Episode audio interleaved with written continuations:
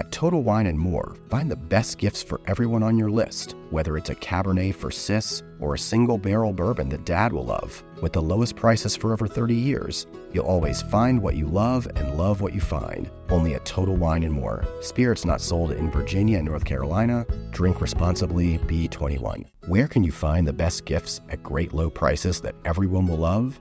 At Total Wine and More, of course, with so many great bottles to choose from. Find something for everyone on your list, whether it's a Cabernet for your sis, sparkling wine for a coworker, or a single barrel bourbon for dad. And if you need any help, just ask one of their friendly guides for advice. With the lowest prices for over 30 years, you'll always find what you love and love what you find. Only at Total Wine and More. Spirits not sold in Virginia and North Carolina. Drink responsibly, B21.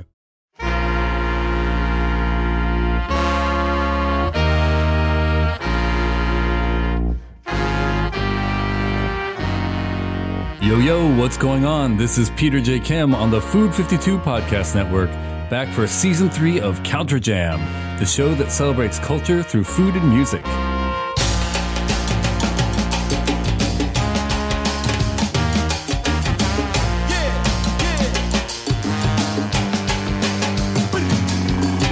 It is so great to be back, and we're kicking things off by digging into Indian culture. We'll talk about biryani, mangoes, ras malai, and the wonders of Indian street food. We're also going to get into some deeply personal stories of family and memory with musician and podcast producer Hrishikesh Hirway, chef Maneet Chauhan, and multi instrumentalist musician Sunny Jain. This is a track from Sunny's band Red Baraat, which takes a wide range of musical styles and weaves them together with a hip moving, head bopping rhythm driven by a Punjabi drum called the dhol. Here's Sunny's take on the dhol. It's embedded in Punjabi culture, in music and dance. It's uh, a big barrel instrument that is kind of slung over your shoulder.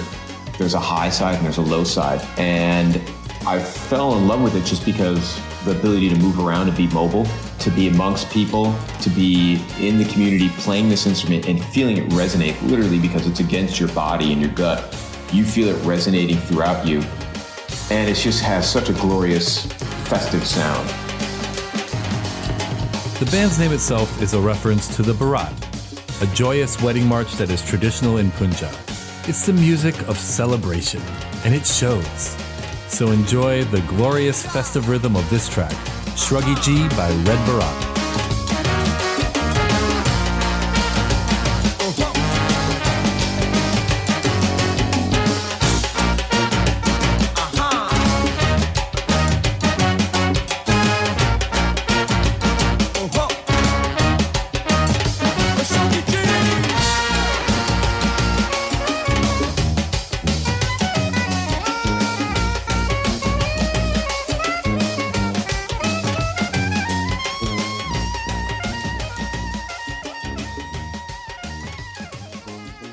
Was Shruggy Ji by Red Baraat.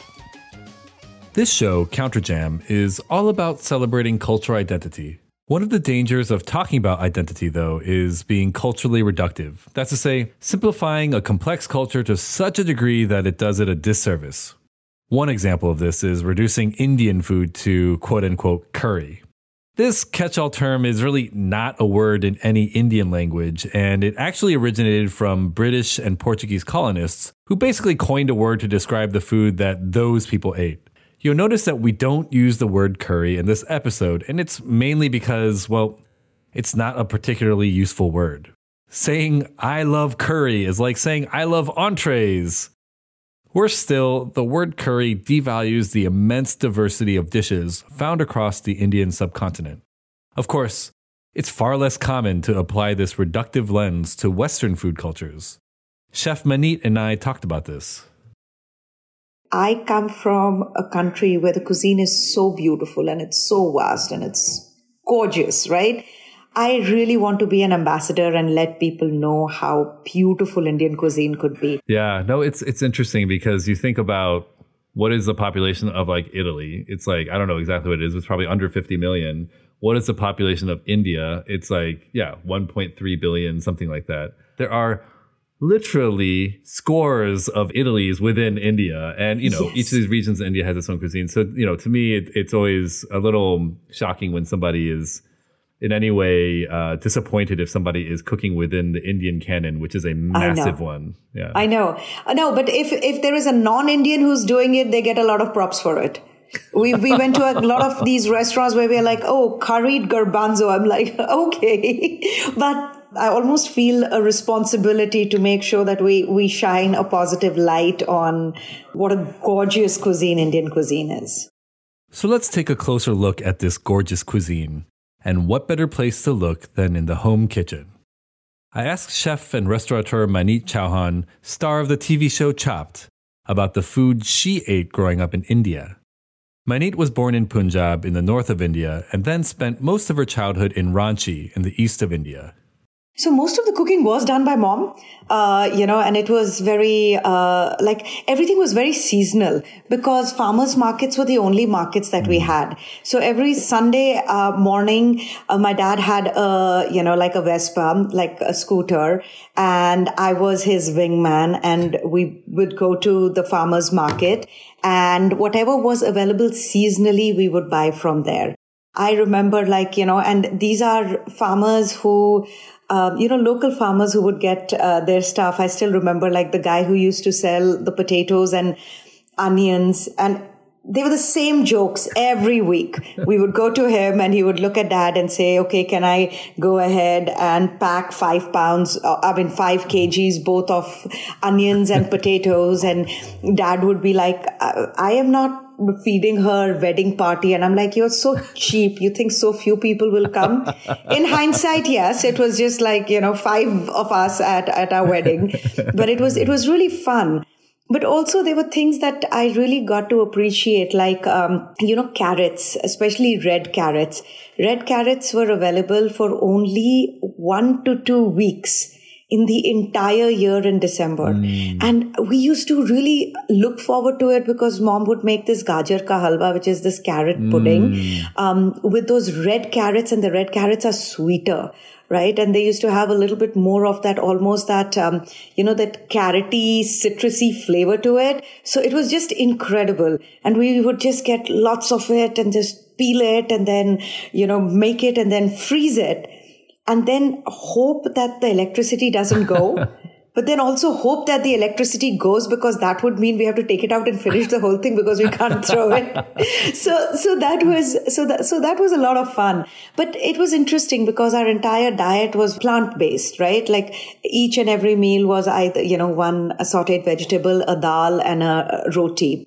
And on special occasions, probably once or twice a month, we would have non-veg, right? Which is either goat or chicken. Mm-hmm. One of my favorite me- uh, memories is my grandmom coming down and we used to have two mango trees in our mm. backyard.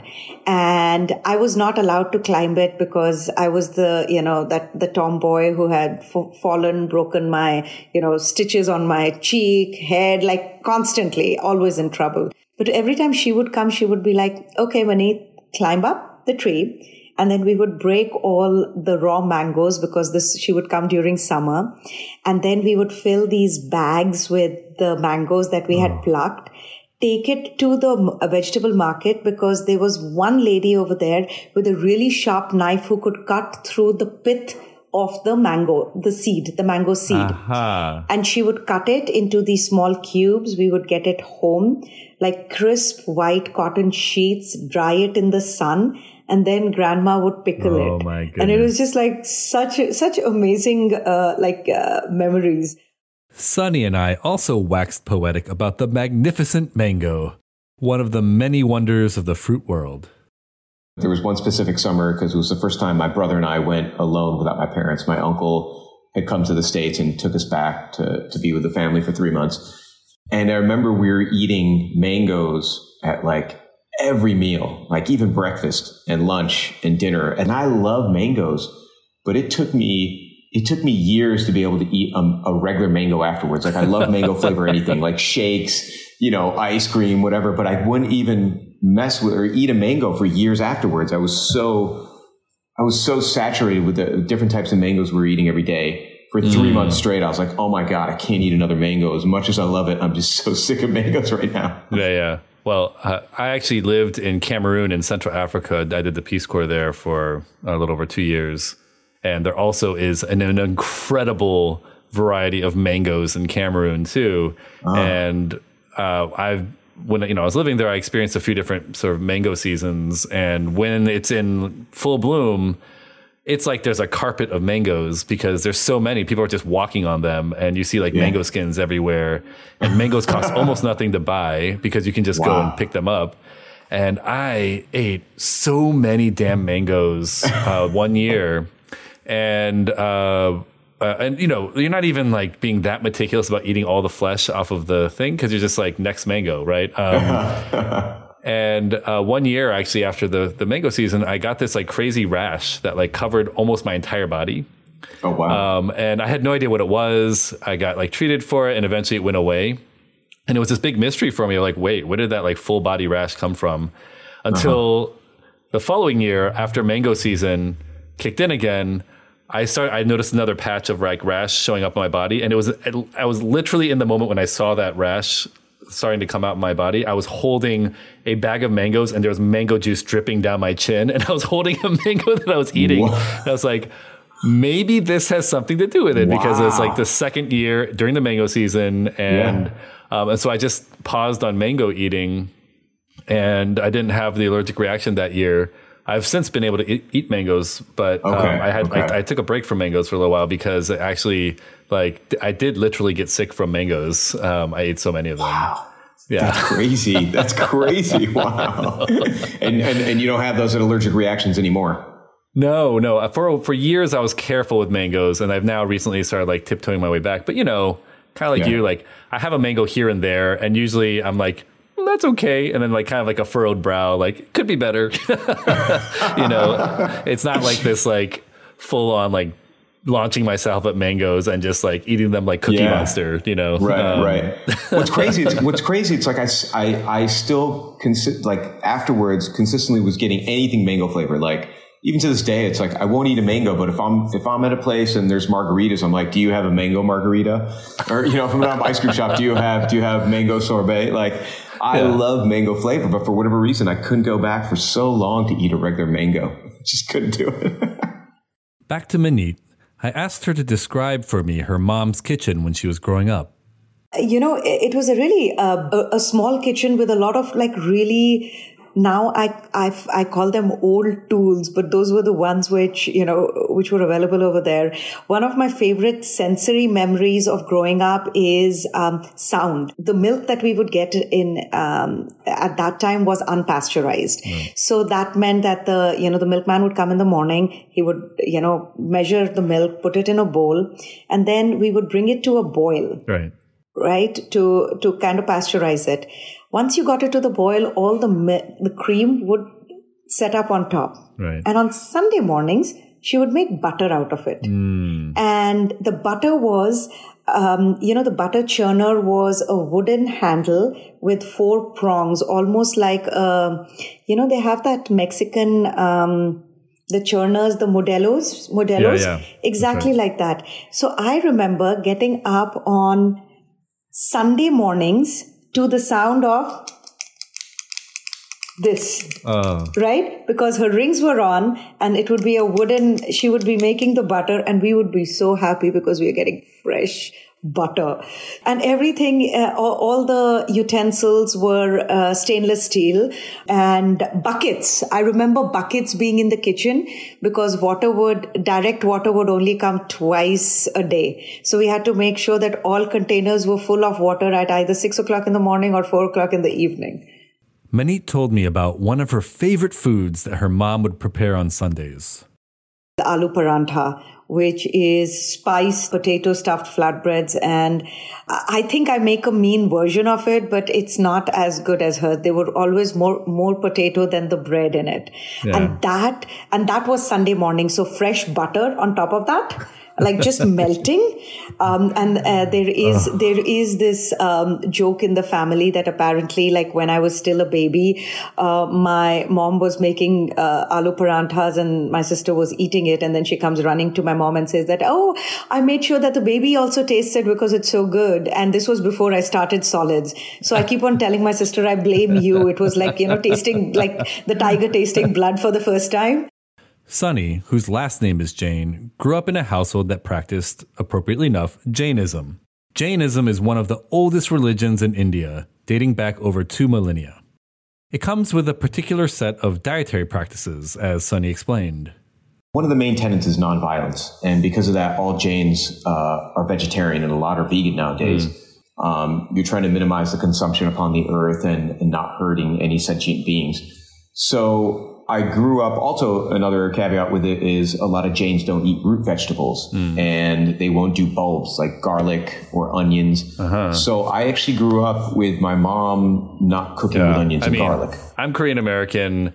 The idea of not using garlic it's like makes no sense. it's like, I'm like it's like a, a, music without rhythm. You know, I just can't even imagine what that even could possibly look like. but that's my I know, own myopia. I totally hear you. Yeah. no, no, I totally hear you. I mean, I, I cook so I cook a lot of these dishes that my mom taught me when I was like in high school. Um, I veganize them. I don't use ghee. You know, I use uh, cashew cream instead of you know uh, heavy cream or right, something right, like right. that. Um, but I have to use onions and garlic and everything in my base. I ha- you know, I don't, I don't, I don't understand how not to. There's some dals of hers that I will make without onions and garlic because I'm so used to growing up that way, eating it that I just really enjoy it like that. Yeah. But uh, but yeah, in the same way, my base has to have onions, garlic, ginger. Yeah, I have to have. Yeah, I don't base, know about you, but like know? sometimes I start cooking without knowing actually where I'm going with it, and like the thing I'll just do is just grab an onion and start dicing it and just throw it in a pan because that kind of buys me time because I know pretty much like a lot of things I want to do start with that first step. And so it's like a pretty safe Absolutely. first move. totally. You may know my next guest, Hrishikesh Hirway, from his hit podcast and Netflix show Song Exploder, or from one of his other hit podcasts, Home Cooking, or from his musical project 1AM Radio. I talked to him about his early food memories, and like Maneet and Sunny, and frankly so many of us, it came back to his mom. He recently released a song that pays homage to her. You know, it's interesting to be here talking about food and music together because this new song of mine is actually uh, to me connects to both because for me my mom is my was sort of my gateway to food in general, but especially, of course, Indian food. She was an incredible cook, and th- that's just how she expressed her love, like so many moms, mm. you know. And uh, and it was my sort of connection to Indian culture was was through the food that she made. Um, and this song that I that I wrote is about my mom. Um, my mom passed away last year, and uh, and it's about that. Mm. It, the The song is about the dream that I had about her um, a few weeks after she passed away, and in it we had this conversation that was from an era like an earlier era. My mom was was uh, ill for for several years before she passed away, and that prevented her from mm-hmm. cooking um, for a lot of that. And so, in a way, I was kind of um, missing this connection to her and to my childhood and, and sort of my upbringing and, and in some ways like to my Indian heritage because I didn't have that with her. So there was kind of there's kind of like a long grieving period that all kind right. of went into into this song. And in the in the song, Yo Yo Ma um, is playing cello and he's sort of playing the part of oh, my wow. mom in in the song. Wow. That's beautiful. Um, it's been yeah, it's, it's so it's a song that I wrote a year ago, um, but it's it's only now coming out because I wanted to just take my time to to get it right. Wow, and I mean honestly, if I had to like think about the most beautiful instrumental music I could think of, I mean genuinely, Yo Yo Ma on the cello, it's like right way up there in terms of just sonorous, beautiful sounds where you feel like the the universe is all kind of like in the right place. And so, um, yeah, what a tribute it is to your mom to actually choose that as a sort of musical representation of her. If it's possible to just like preview a track, I would love to. yeah. Do you want me to point. play? Should I can play some of it right now if you if you want oh, to hear? Yes, please. At this point, Rishi played an early unmastered version of the track, and we sat and listened to it together. We'll play an excerpt here, but I encourage you all to stream the entire song when you can. It's incredibly touching.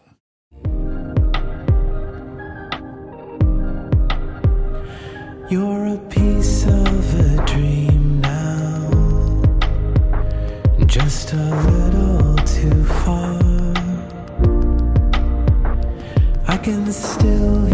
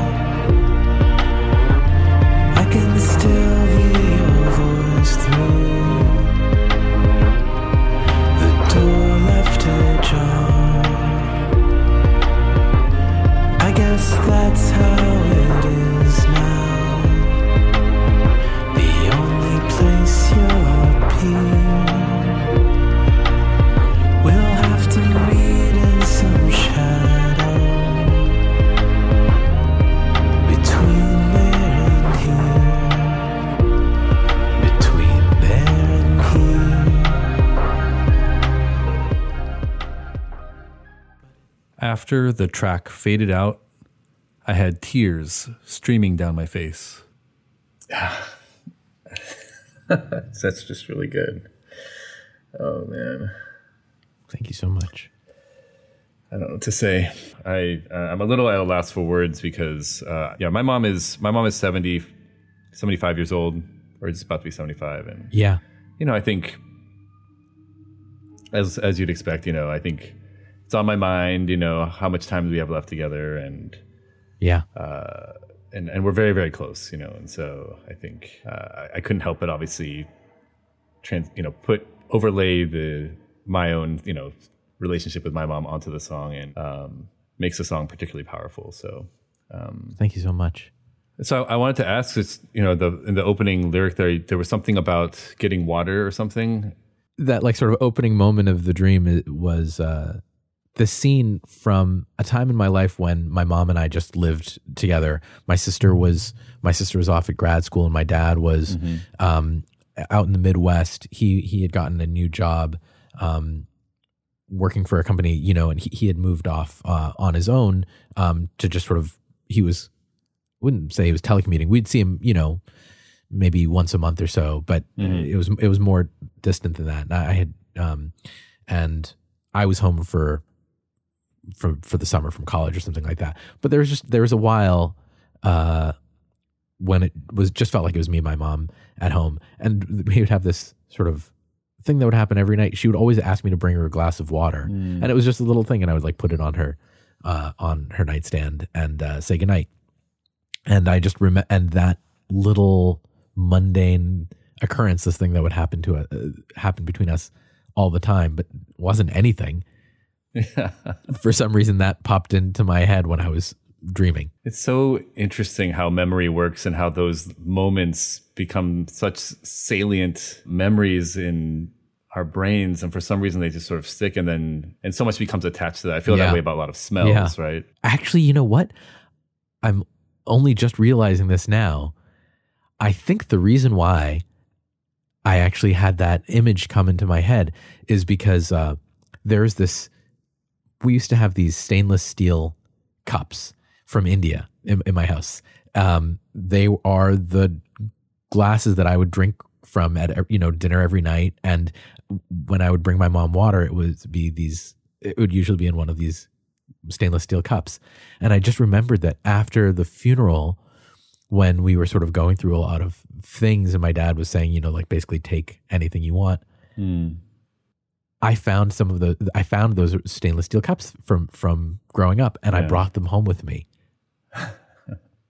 and so that must have been where that you know that connection came from and it took a couple weeks for it to percolate into through my subconscious and come out that way but something about that like stainless steel dishware was like such a huge part of the food experience in my home too Yeah. Moments of connection with a beloved mother wrapped up in a stainless steel cup. It's fascinating how memory works. One such memory for me goes back to when I was a kid. Every summer, my family would take a long road trip from Illinois to Florida to go on vacation. We'd pack Tupperware containers full of gimbap for the ride. The smell of danmuji, the pickled radish in the gimbap rolls, would permeate the station wagon.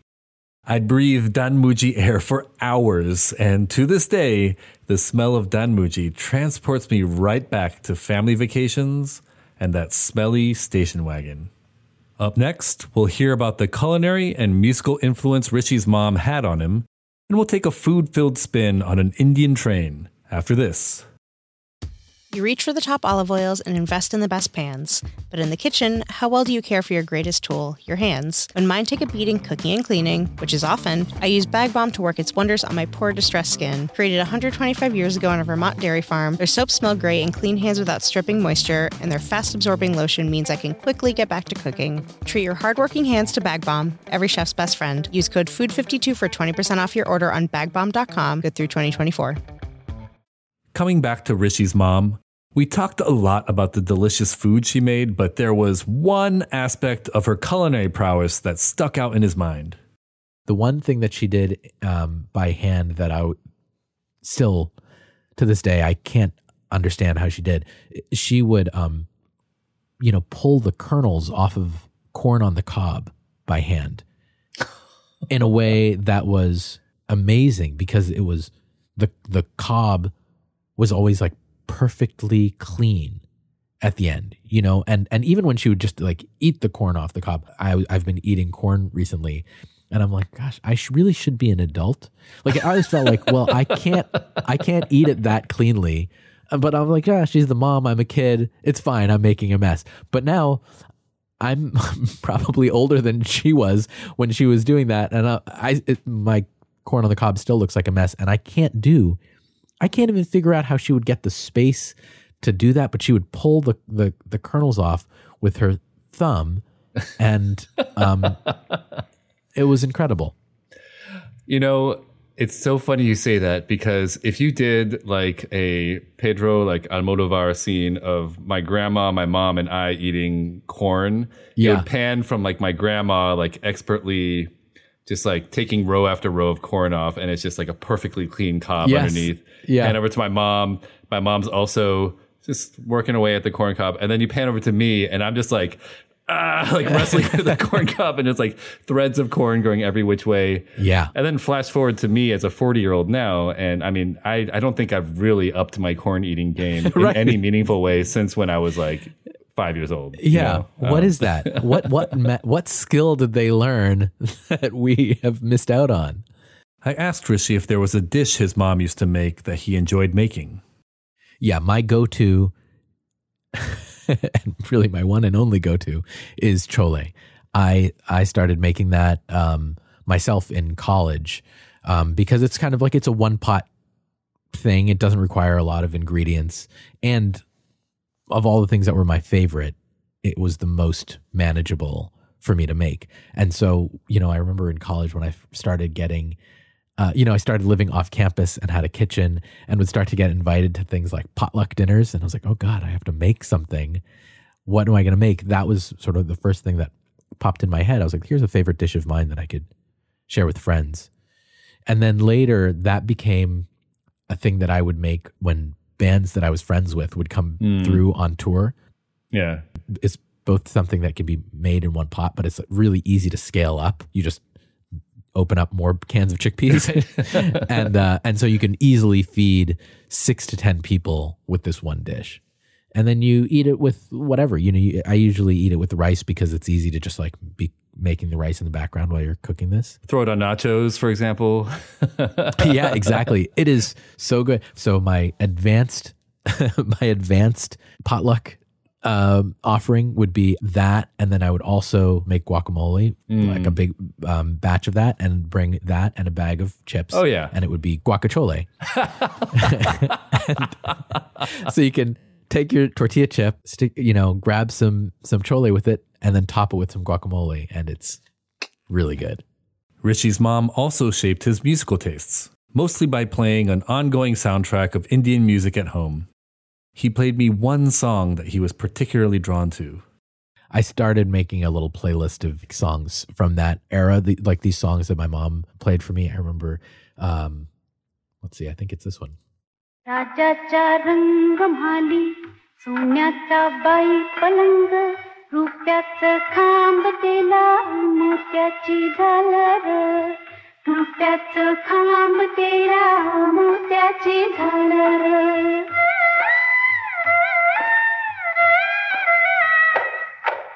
That's gorgeous.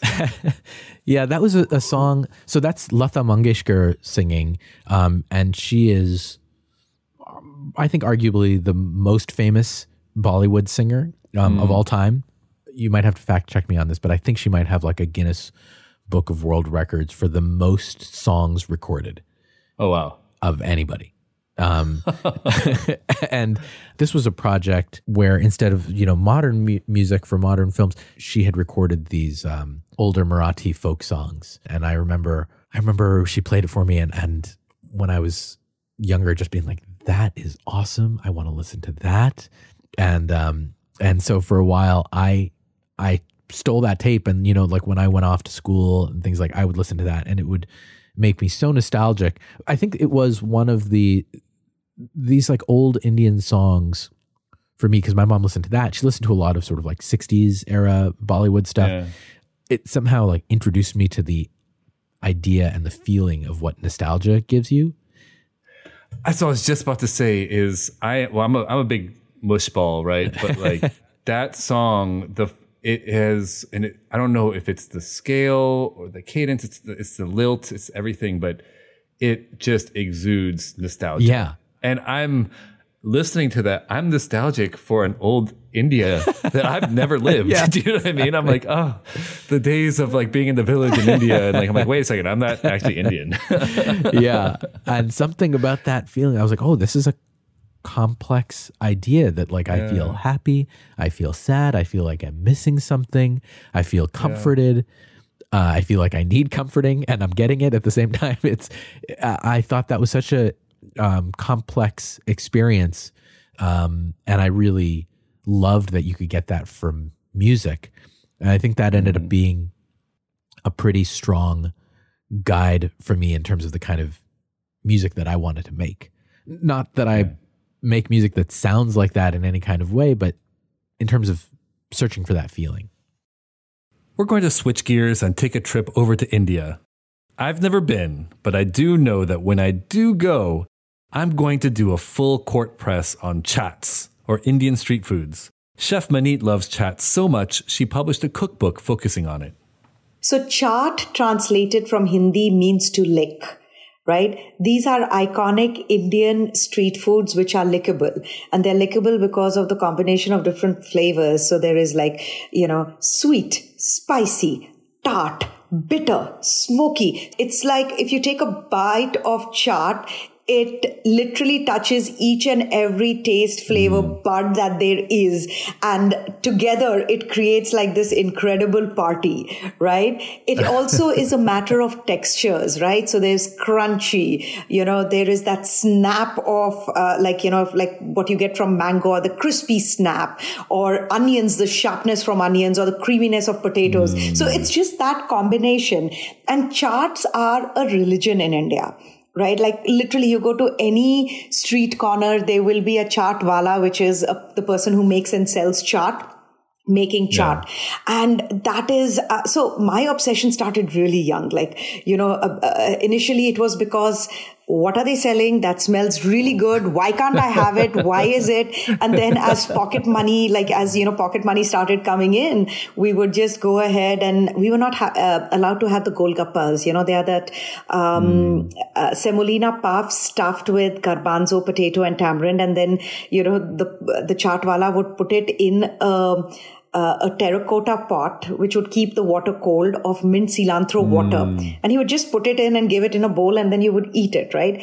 And it was oh questionable oh where the water was coming from. So we weren't allowed to have that but you know what when mom and dad weren't watching, my sister and I, we would be competing who can eat more. Inevitably come home with a, a stomach ache, but could never tell them why. So it was just like, yeah, yeah. Um, it was fun. But th- that's what uh, chaats are. And each and every region in India has, you know, iconic chaats of its own. So yeah. behind the book, you know, we used to travel by trains in India and uh, the trains in India are unlike the trains here.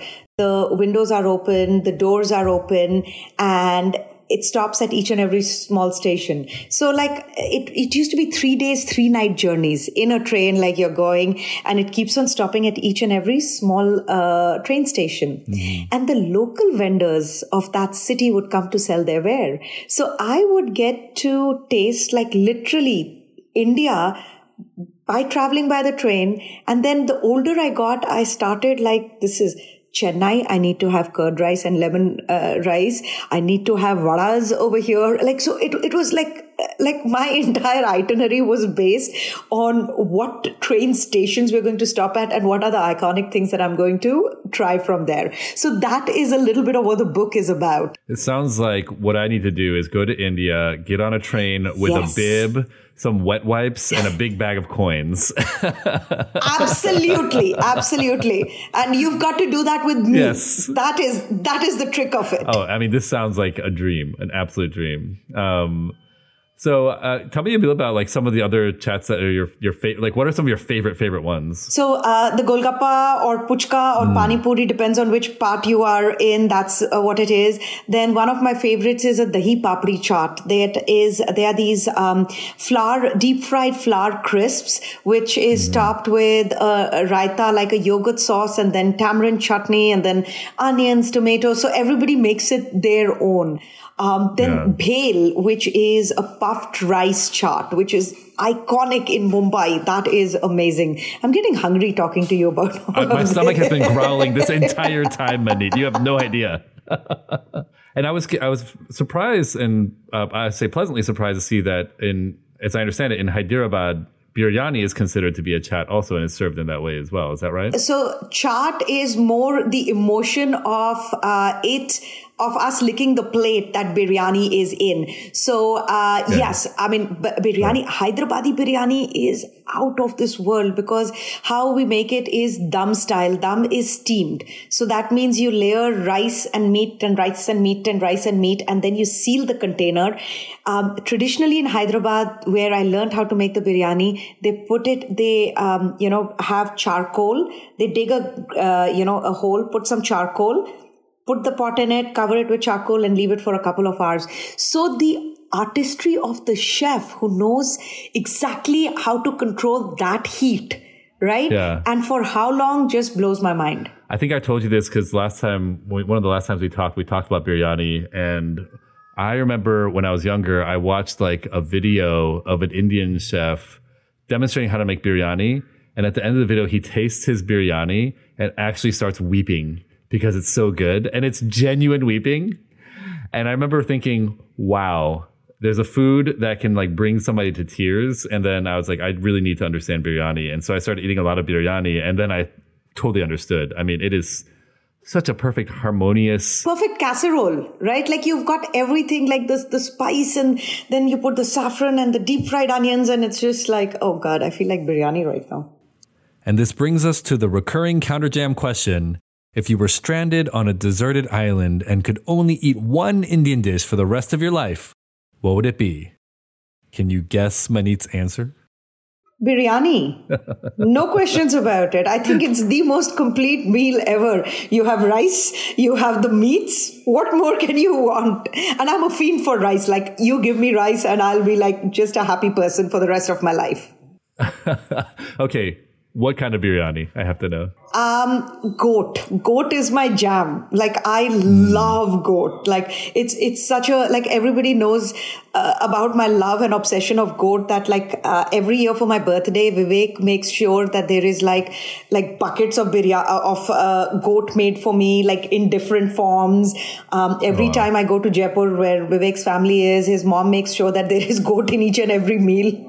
I think I come back like 20 pounds heavier, but I'm like, I don't care because this is so good. I love that. You're like, skip the birthday cake. I'll take some goats. I know. Just goat, please. That's birthday it. goat, please. Thank you very much.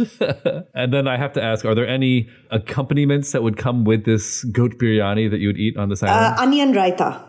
Simple. Onion raita. I mean, people do like some salan with it, which is like, especially Hyderabadi salan is made with peanuts and um, tamarind and coconut and sesame seed. It's delicious. Like you can either put chilies in it or baby eggplant.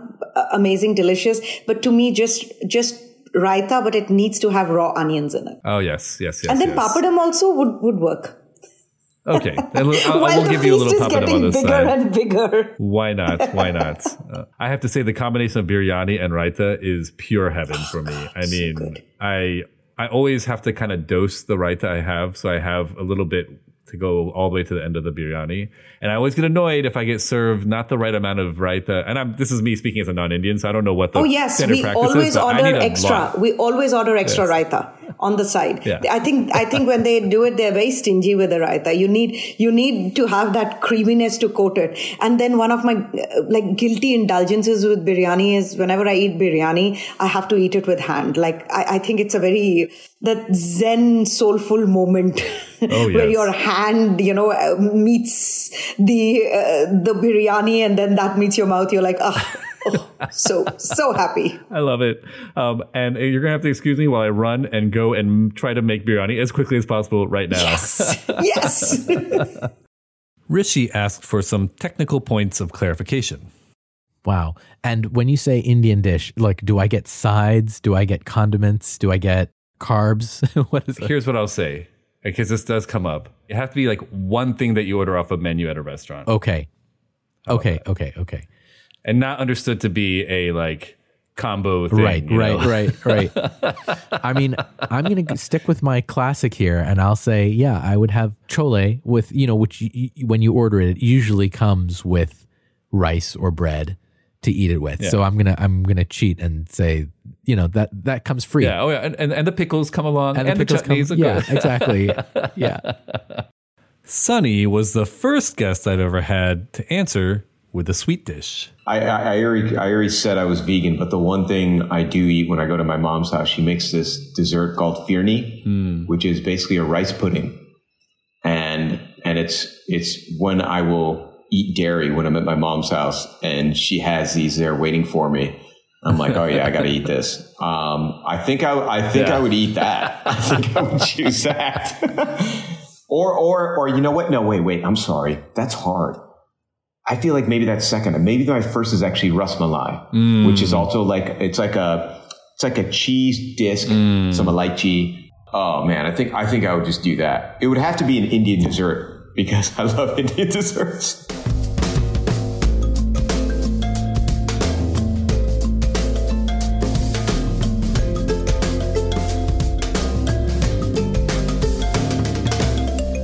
Here's a last track called Where Is Home from Sunny Jain, a song he recorded during the pandemic in 2020.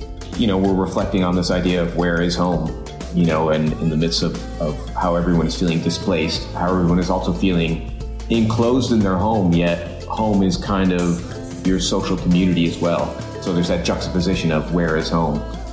A far cry from the frenetic celebratory style of Shruggy Ji, this song wields the dhol drum as more of a meditative rhythmic backdrop to the breathy vocals supplied by singer Shilpa Ananth. Enjoy Where Is Home by Sunny Jain.